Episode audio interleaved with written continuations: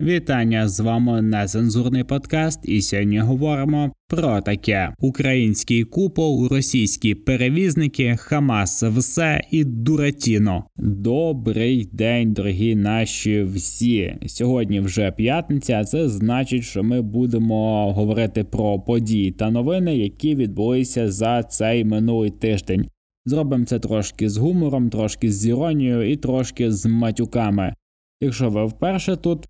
Залишайтеся, вам буде цікаво. І підпишіться на наш подкаст на зручних для вас подкаст-платформах, аби не пропускати нових випусків.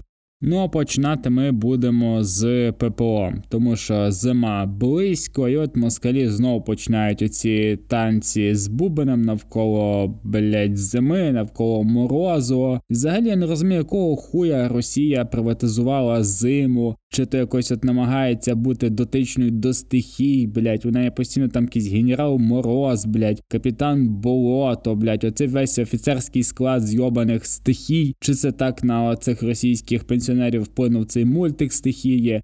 Чи то вже це просто якась така статистська деменція, не знаю, що там відбувається. От протягом останніх років я бачу, що Росія постійно якось, блядь, намагається взаємодіяти, блядь, з йобаними стихіями, з порами року. Коротше, люди хворіють серйозно, і вони в котрий раз будуть намагатися нас піздець як заморозити. Ну, з їхньої точки це піздець як заморозити, типу, стріляючи по нашій енергетичній інфраструктурі, стріляючи по наших енергетичних об'єктах, воюючи от саме з ними, так як вони робили це в минулому році. Росія хоче, щоб просто ми були трошки більш наближені до їхнього рівня життя, тому що Російська Федерація в цілому країна до життя не придатна, і от вся вона от постійно живе десь там в земляночках, без отоплення, без централізованого водопостачання, без води, та й в цьому без того, без чого не може існувати зараз цивілізована людина.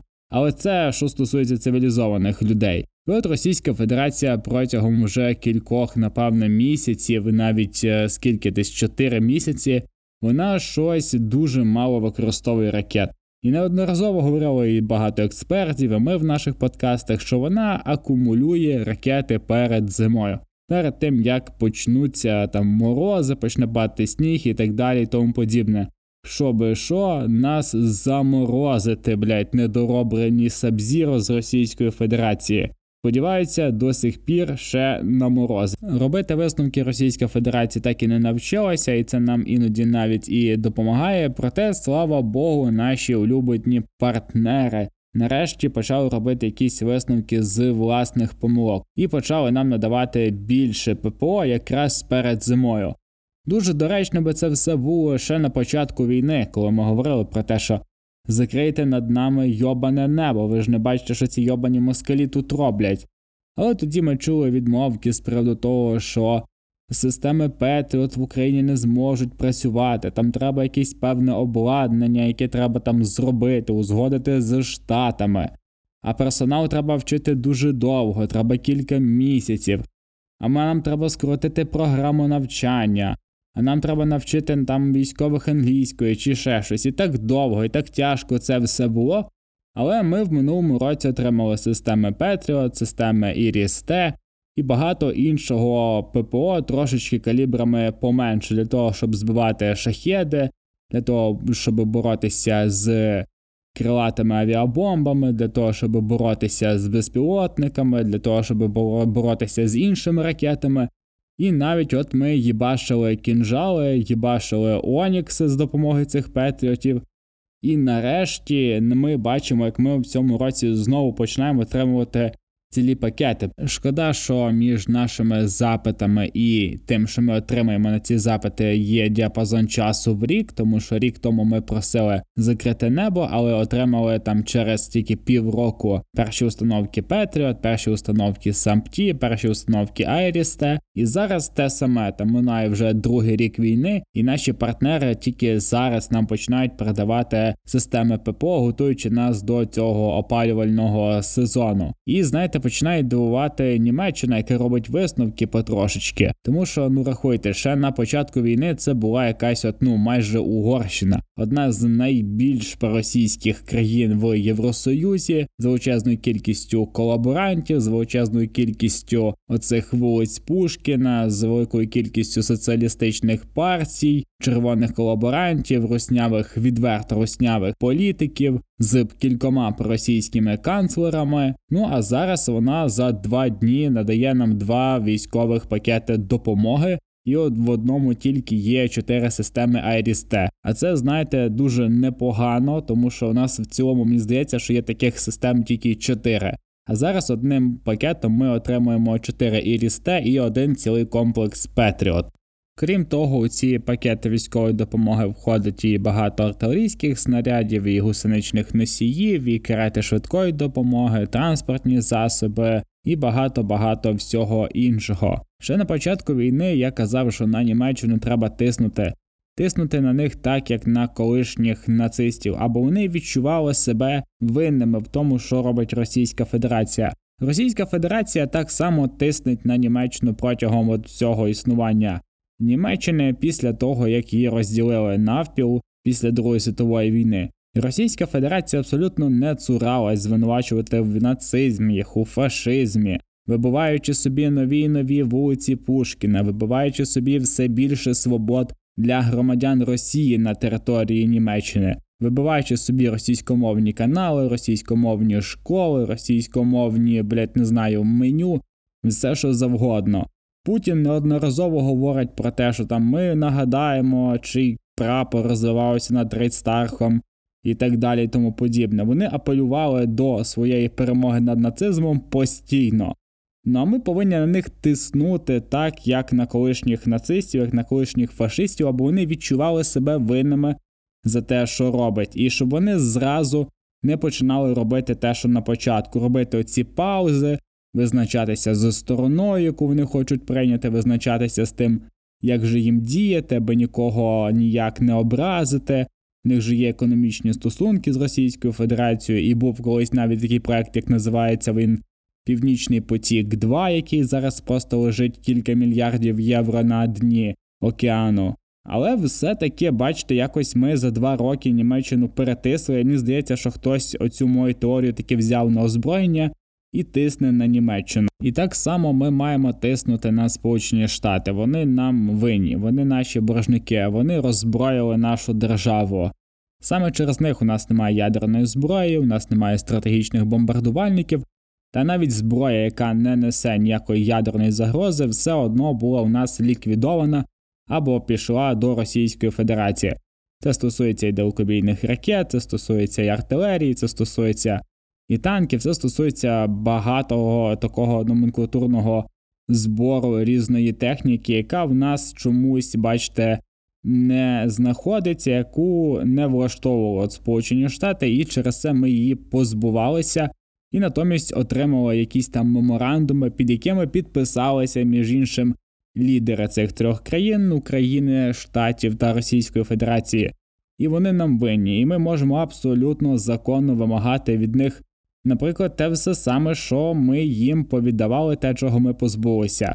Винищувачів далекобійної зброї, ракет, і непогано було би мати кілька ядерних ракет, аби Російська Федерація була більш спокійна і більш цивілізована. Проте, знаючи, як довго доходить до наших партнерів, щось от таке далекобійне, справді, яке може потягатися з російськими, не знаю, там хашками, кінжалами і оніксами, у нас буде вже десь через рік, а може через півтора. Тому що у нас от тільки цього року мають з'явитися F-16, які по ідеї мають трошки далі відігнати російські літаки, трошки більше там дати час на реакцію під час якихось ракетних ударів. Тим паче, що їх достатньо давно не було. Хоча Росія протягом останніх кількох тижнів вже більш ніж 60 разів використовувала безпілотники для того, аби атакувати наші енергетичні об'єкти. Бачимо, що Іран постачає Російській Федерації більш нові моделі шахедів, які працюють краще, які є швидшими, які складніше збити. І от це, що ми маємо цих півтора мільярди євро від Німеччини, це якраз є і інвестицією в нашу нашу економіку і в нашу енергетичну інфраструктуру. В цілому, як би там не було, українська держава, український кордон, а це найбільша країна Європи. Вона зараз захищена більше, напевно, ніж інші країни Європи, рахуючи тільки системи ППО, тому що в нас є і Петріоти від минулого року, і від цього року, і Сампті, і Айрісте, і багато багато інших і різних варіантів систем ПВО, які ми намагаємо інтегрувати в якийсь один комплекс. І можна сказати, що у нас є своєрідний український купол, і ця система зараз працює. і Ця система працює в набагато більш напруженій обстановці, ніж той же залізний купол в Ірані. І ракети там в Ірані були навіть близько не такі. Це я маю на увазі Ізраїль і Хамас, про які ми трошки згодом поговоримо. Але всі ми знаємо, звідки ростуть ноги у цієї війни, і ми розуміємо, хто саме заряджав цих терористів зброєю. І того я дуже харюся, коли чую, як порівнюють українські системи ППО, ті, які є зараз в нас, та як захищаємо державу ми, і, наприклад, той же Ізраїль, який там бореться з йобаними РСЗВ своїм залізним куполом. І ми, які там системою Петріот, намагаємося збити там цей гіперзвуковий кінжал. Це просто земля і небо. Але так чи інакше, у нас зараз на нашій величезній державі одна з найпотужніших систем ППО в світі, яка, до речі, не є просто словами, яка реально працює кожного дня. І це ми можемо побачити от просто на тих щоденних звітах по збитих російських безпілотниках. От і все. Ні, це не фільм, який присвячений життю Майкла Джексона, це про ізраїльсько такий палестинський конфлікт. Давайте так більш візьмемо більш широко. Ну, от це, що було між Хамас і Ізраїлем, коли Хамас там летів на паропланах, на дельтапланах, квадроциклах, штурмував Ізраїль, закидав його ракетами з РСЗВ, брали там заручників. І коротше, робили те все, що росіяни на початку повномасштабної війни з Україною, тільки трошечки більш цивілізовано ну а іноді не завжди. Про цю війну ми поговорили всього один раз, коли це все почалося, і ще тоді було в цілому зрозуміло, що цей конфлікт буде недовготривалим. По-перше, Ізраїль стратегічний союзник Сполучених Штатів і навпаки. Тільки там через тиждень чи через два після того, як почалися військові дії в Ізраїлі, то дві авіаносних групи прибули до берегів Ізраїлю тут як тут. Крім того, Ізраїль має кращу військову інфраструктуру, більше військових, краще забезпечення, більші фінанси, та й в цьому, не дивлячись на те, що він оточений постійно ворогами і перебуває вічно в зоні от бойових дій, він все-таки адаптувався як ніяк. Ну і звичайно, що Сполучені Штати тут відіграють досить вагому роль. Е, що сталося зараз? От е, Хамас і Ізраїль вклали перемир'я. Бойові дії будуть зупинені на там 4-5 днів для того, аби обмінятися полоненими, для того, аби доправити до сектору газ гуманітарну допомогу, паливо, харчі і в цьому, хоча б трошки регулювати ситуацію, бо штатам не дуже подобається те, що Ізраїль достатньо грубо зачищає територію цього сектору. Крім того, багато країн визнали от зачистку на території Хамас, окупацію Ізраїлем території іншої країни. І тому Ізраїль поки що, бачите, пішов все-таки на це перемир'я невеличке, і конфлікт потрошечки стихає. Хоча ніхто не говорить про те, що там через кілька тижнів чи навіть може днів атаки поновляться, будуть нові ракетні удари, будуть нові терористи, і це все набере ще раз тих самих обратів. Але я думаю, що насправді все буде не настільки масштабно, як в перший раз. Особисто мій прогноз такий, що от найзапекліші бойові дії, які могли би бути, ми вже побачили. Далі будуть поодинокі удари між сторонами. Ізраїль буде знищувати якісь там е, бази з виготовлення зброї, безпілотників, ракет на території Ірану, на території Хамас, на території Палестини. У відповідь будуть такі самі поодинокі удари по інфраструктурі. Звичайно, що Хамас буде намагатися виторгувати собі якісь преференції через полонених, через захоплених громадян інших країн, які перебували в Ізраїлі, в принципі, вони саме для цього викрадали людей, для того, аби потім торгуватися в цілому, як і робила протягом усіх війн Російська Федерація беручи заручників, і потім, коли вже ситуація доходить до того, що Російська Федерація не може вести війну, вона починає виторговуватись на полонених. Саме тому Російська Федерація стільки українських полонених зараз у себе утримує і не бажає назад забирати свій оцей російський потріб, який у нас достатньо себе непогано почуває, перебуваючи от у нас в полоні. Проте непоганий все-таки зиск з цієї проксі війни, яка спонсорувалась Російською Федерацією і Іраном, все таки є. Є якраз для цих країн, в першу чергу для Російської Федерації, якій справді вдалося відвернути увагу від української війни з Російською Федерацією з повномасштабної величезної війни, яка в цьому може називатися третьою світовою. Крім того, і Іран, і Російська Федерація взяли і трошечки ісламізували весь світ, тому що саме через війну між Хамас і Ізраїлем, саме через цей конфлікт, їм вдалося якось комунікувати між ісламським світом взагалом, от по всіх інших країнах, починаючи з Туреччини, Сполучених Штатів, Британії, закінчуючи майже всіма країнами Європейського союзу. Крім того, Ердоган, президент Туреччини, навіть якогось намагався очолити цей мітинг. Він на державному рівні закликав турків виходити і підтримувати підтримувати саме Палестину, називав неодноразово Ізраїль терористами, називав Хамас визвольниками, називав Хамас людьми, які борються за власну державу. Він охотів очолити оце от повстання і в цілому якось виїхати на ще одній війні, так як він це робить е, у війні між Російською Федерацією та Україною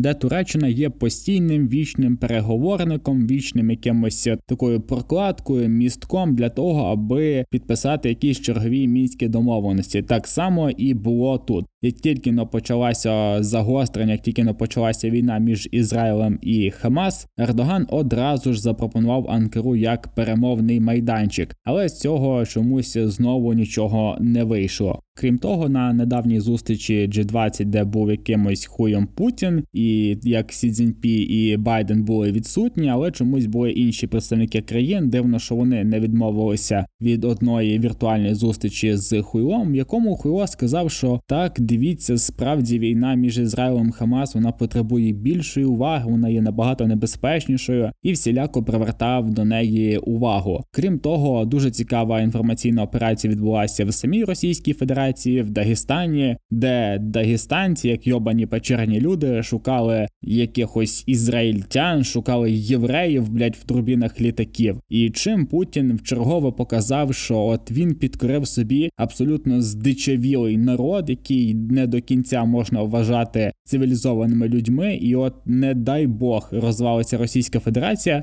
І ми побачимо цих всіх диких на вулицях якихось європейських міст, куди, до речі, Російська Федерація цих диких активно експортує. Старі добрі міграційні кризи. Почнемо з тої, яка принесла нам оця остання війна, ця сутичка між Ізраїлем і Хамас. Для сполучених штатів вона принесла більш ніж 2 мільйони мігрантів, які зараз просять притулок в Сполучених Штатах. Крім того, що є більше мільйона людей, теж мігрантів, теж якраз з цих східних країн, які зараз вже є в чергу на депортацію за сполучених штатів. Таких людей нагадаю більше одного мільйона. Для початку цієї міграційної міграційною такою політикою, цим створенням рукотворних міграційних крес почала займатися Туреччина, переправляючи через свою країну до країн НАТО, до країн Євросоюзу мігрантів з Сирії. Потім це почав брати в зуби Лукашенко, який переправляв мігрантів з тої самої Сирії до кордону з Польщею. Після того це почала робити Російська Федерація, але вже з росіянами, і вона зараз штурмує кордони з Фінляндією, котра повинна закривати зачиняти свої контрольні пропускні пункти, чи не половину з них усіх уже зачинили. Продовжують ставити колючі дроти, цементні брили для того, аби якось оборонятися від цих мігрантів. До того там десь 5 чи 6 країн вже заборонили в'їзд до їхніх держав на автівках з російською реєстрацією. В цілому, те, що стосується от перевізників, те, що стосується кордонів, те, що стосується зараз того, що відбувається на кордоні з Польщею. Всі ви знаєте, що час від часу, блядь, в Польщі знаходяться то якісь йобані фермери, то, блядь, перевізники, нахуй, то, блядь, ще хтось, хто не задоволений тим, що робить Україна. Справа в тім, що десь після війни, десь через півроку, ми отримали, так би мовити, торгівельний безвіз. Наші перевізники його отримали, тому що в нас заблоковане Чорне море, в нас немає звичайного авіасполучення цивільного, і в нас є тільки сухопутні кордони з країнами Європи, яких є у нас достатньо багато. Це стосується і Польщі, і Румунії, Словаччини, Угорщини. Протягом останніх періодів ми час від часу бачимо в Польщі якихось там неадекватних людей. Спочатку це були фермери, які сказали, що не ввозіть українське зерно, воно залишається якимось чином тут, демпінгує нам ціни, ми отримуємо збитки і всяка така хуйня. Тепер у нас вже є перевізники, які просто не можуть конкурувати з українськими перевізниками, через що і блокують нам наші законні шляхи для того, аби в стані війни, наголошую, в стані війни взаємодіяти з рештою світу, так як єдині шляхи, які в нас залишилися, це сухопутні дороги з країнами Євросоюзу. Це єдине, що в нас зараз лишилося, але все таки знаходяться в Польщі отакі чорти. В цілому, такі чорти, як правило, вони пов'язані з Російською Федерацією. Ну, звичайно, що є частина з оцих таких невеличких груп перевізників, які які тяжіють до таких праворадикальних якихось меншин в Польщі, около футбольників, які грають постійно на тому, що там Бендера, Радянський Союз, фашисти, оця вся херня, і от вони зараз такими самими конотаціями відносяться до України і намагаються якось протипоставляти себе, протипоставляти історії, сучасний лад і говорити про те, що нам не треба допомагати Україні, що Україна нам не друг і вона нас не захищає, і в цілому було би нормально жити в одному такому просторному радянському світі. Філософія цих партій, цієї партії, тому що вона не чисельна, я навіть не пам'ятаю, які достеменно звати. Її суть просто в тому, аби бути антиукраїнською. Вона нічого крім когось правого радикалізму польського, крім якогось антиукраїнства, в собі не несе. І отакий популізм, такий праворадикальний настрій в деяких особливо обдарованих перевізників, які хочуть трошки заробити грошей, тому що нагадаюся, деякі збитки, які є в Польщі, через те, що якимось дивним чином українське зерно осідає все таки в Польщі. Це вже питання до польських митників, до польської держави, чого так відбувається. Декотрі з цих збитків європейський союз все таки погодився компенсувати польським фермерам. Тепер є хитровиїбані перевізники, які також, е, хоч їх і недостатньо багато, але вони в цьому в змозі нанести Україні достатньо серйозної шкоди. Наприклад, зараз ми втратили майже півмільярда євро через оці пікети йобаних протестувальників, йобаних перевізників. І чим більше часу буде минати, тим більшою буде ставати для нас оця небезпека, тим більшою буде ставати для нас оця важлива фінансова допомога, яка могла би, наприклад, цих 40-400 е, мільярдів євро вони могли би бути якось інтегровані в нашу економіку. Натомість ми їх втрачаємо. А це єдині нагадаюся, що сухопутні коридори, які в нас зараз залишилися. Крім того, зараз е, схожа хуйня є ще в Словаччині. Тепер в Словаччині вийобується. Е, до того ж, у нас є ще Угорщина, яка теж скоро почне вийобуватися з цього приводу. І ще в Нідерландах теж перемогла проросійська праворадикальна партія Нідерланди. Нагадаюся, це та країна, яка нам однією з перших поставляла F-16, Петріоти. Вона теж може потрошки почати давати задню. Ми бачимо, що Російська Федерація почала працювати ну дуже і дуже гарно. Ви тільки уявіть собі, вони почали відрізати нас від е, спочатку від моря, вийшовши з зернової угоди Туреччина і весь світ сказав: ну якось е, там розбирайтеся самі. От ну не знаю, що вам тримайте два Петріота. Після того Росія почала оцю хуєту з Польщею, з польськими фермерами, тепер з польськими перевізниками. Потім от Словаччині скоро буде ще якась хуйня з Нідерландів. Плюс ще почалася війна в Ізраїлі. Про те за що ми говорили, от кілька ну одну тему назад, буквально кажучи. Тобто вона починає нас відрізати від наших шляхів постачання і якби умовно сварити нас з нашими партнерами. Проте ми намагаємося якось з Росією діяти, от в рамках якогось їхнього йобаного закону, в рамках якоїсь не знаю, от те ми не можемо чіпати. Ми не можемо на багатьох рівнях, так як Російська Федерація, чомусь діяти. І мене непокоїть питання, чому, і мене непокоїть питання, чого польська влада, чого польська держава до сих пір ніяк не реагує. Вони сказали, що от у нас буде зараз новий прем'єр-міністр, хай з цим всім розбирається Туск. А ми тут якось я не знаю. Не хочемо поки що нічого такого важливого приймати. Хай це буде чиясь е, така головна біль.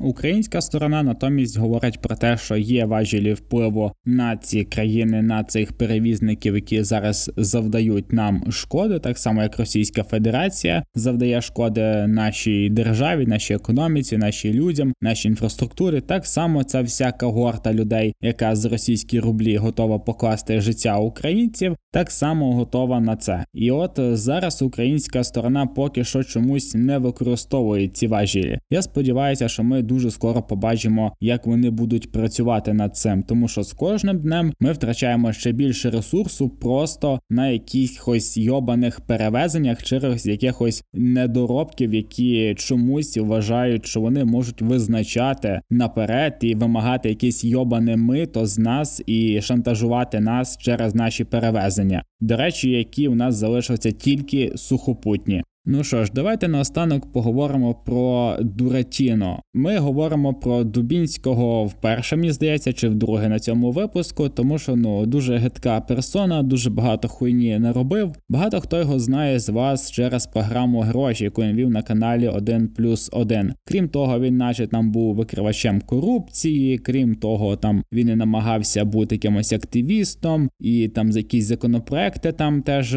тупив в Верховній Раді. А крім того, він ще є народним депутатом від правлячої партії Слуга народу. Обрався в 19-му році. Коротше, дуже багатогранна особистість, але виявляється, що не всі його оцінювали до кінця адекватно, тому що виявилося, що він вже от протягом 10 років є от російським агентом в українській державі, в українській політиці, ба більше, і навіть є депутатом від партії Слуга народу, будучи при цьому вже як 10 років російським агентом, з чого почалася його ця агентурна кар'єра. От якраз недавно виповнилося 10 років з початку майдану, з початку того, як українська держава вперше скинула оце російське ярмо у вигляді Януковича. Ну а за фактом просто вигнала його, понесши величезні втрати як в економіці, так і в територіях, так і в нашому цвіті людей. І революція гідності тоді вона була символом українського опору, оцій всій наволочі з Російської Федерації, з законом Ківалова і Колісніченка, Азаровим і багато багато чому іншому.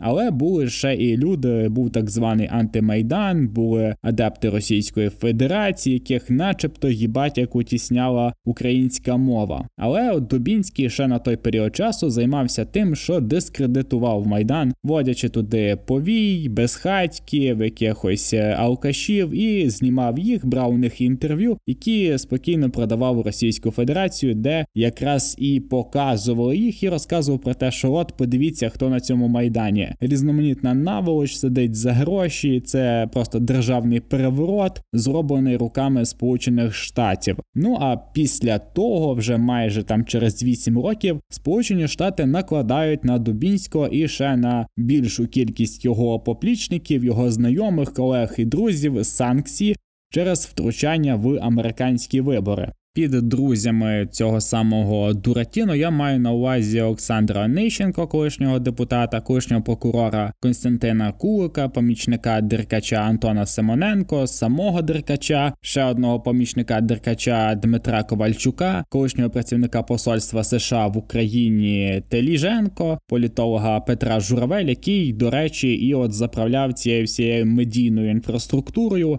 ера медіа інформаційного агентства Only News, скептик і багато інших таких ручних телеграм-каналів, ручних журналістів, і от цьому всьому знайшлося підтвердження якраз у Сполучених Штатах, через що вони ввели санкції оцій всій величезній когорті людей. Це було санкції були ще півтори роки тому, чи навіть два, але якось партія Слуга народу не сильно відреагувала. Всі хотіли якоїсь реакції від Зеленського, але якось отак повз вуха це все пройшло, і він все одно ще залишається народним депутатом і понині, навіть перебуваючи зараз під слідством, і в СІЗО він має знаходитись протягом 60 діб. А крім того, що він в СИЗО ще конфіскували його майно. І звичайно, там всього і дохуя більше 20 об'єктів нерухомості, більше 17 автівок.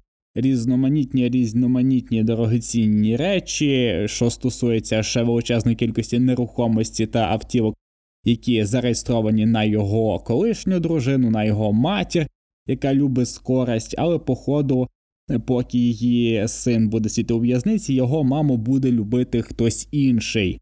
Сполучені Штати вводили санкції через втручання в американські вибори, а в Україні його закрили на 60 діб без права внесення застави через умисне ухилення від сплати податків та відмивання доходів, отриманих злочинним шляхом. Злочинних шляхів там було справді безліч, адже Дубінський представляв Російську Федерацію у Верховній Раді, неодноразово тиснув на активістів і працював над тим, аби зробити нашу державу трохи мусорську. Навіть топив за те, аби Стерненка нарешті кинули за грати, називав його злочинцем, та в цьому виступав проти багатьох організацій, які займаються волонтерською діяльністю, які пов'язані були ще на той час з АТО, і звичайно, що топив трошечки ветеранів і поливав їх лайном. Проте, нарешті, його через 10 років такої відважної і впертої праці на Російську Федерацію його нарешті викрили. Хоча про те, що він йобаний чорт, було відомо ще в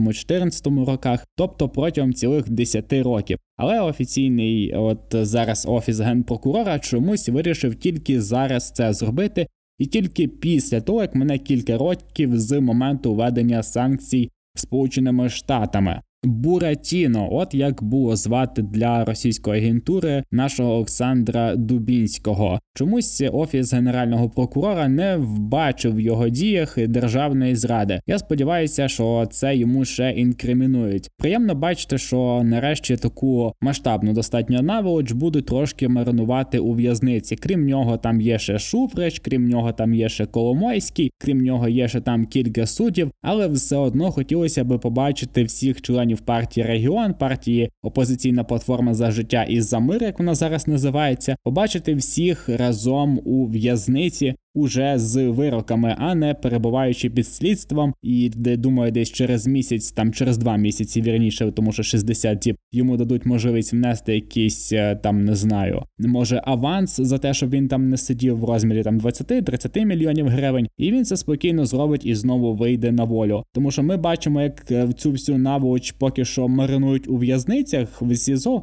Але ми не бачимо якихось серйозних вироків. І я дуже переймаюся, щоб це знову не повторило ту історію, що була в Україні роками.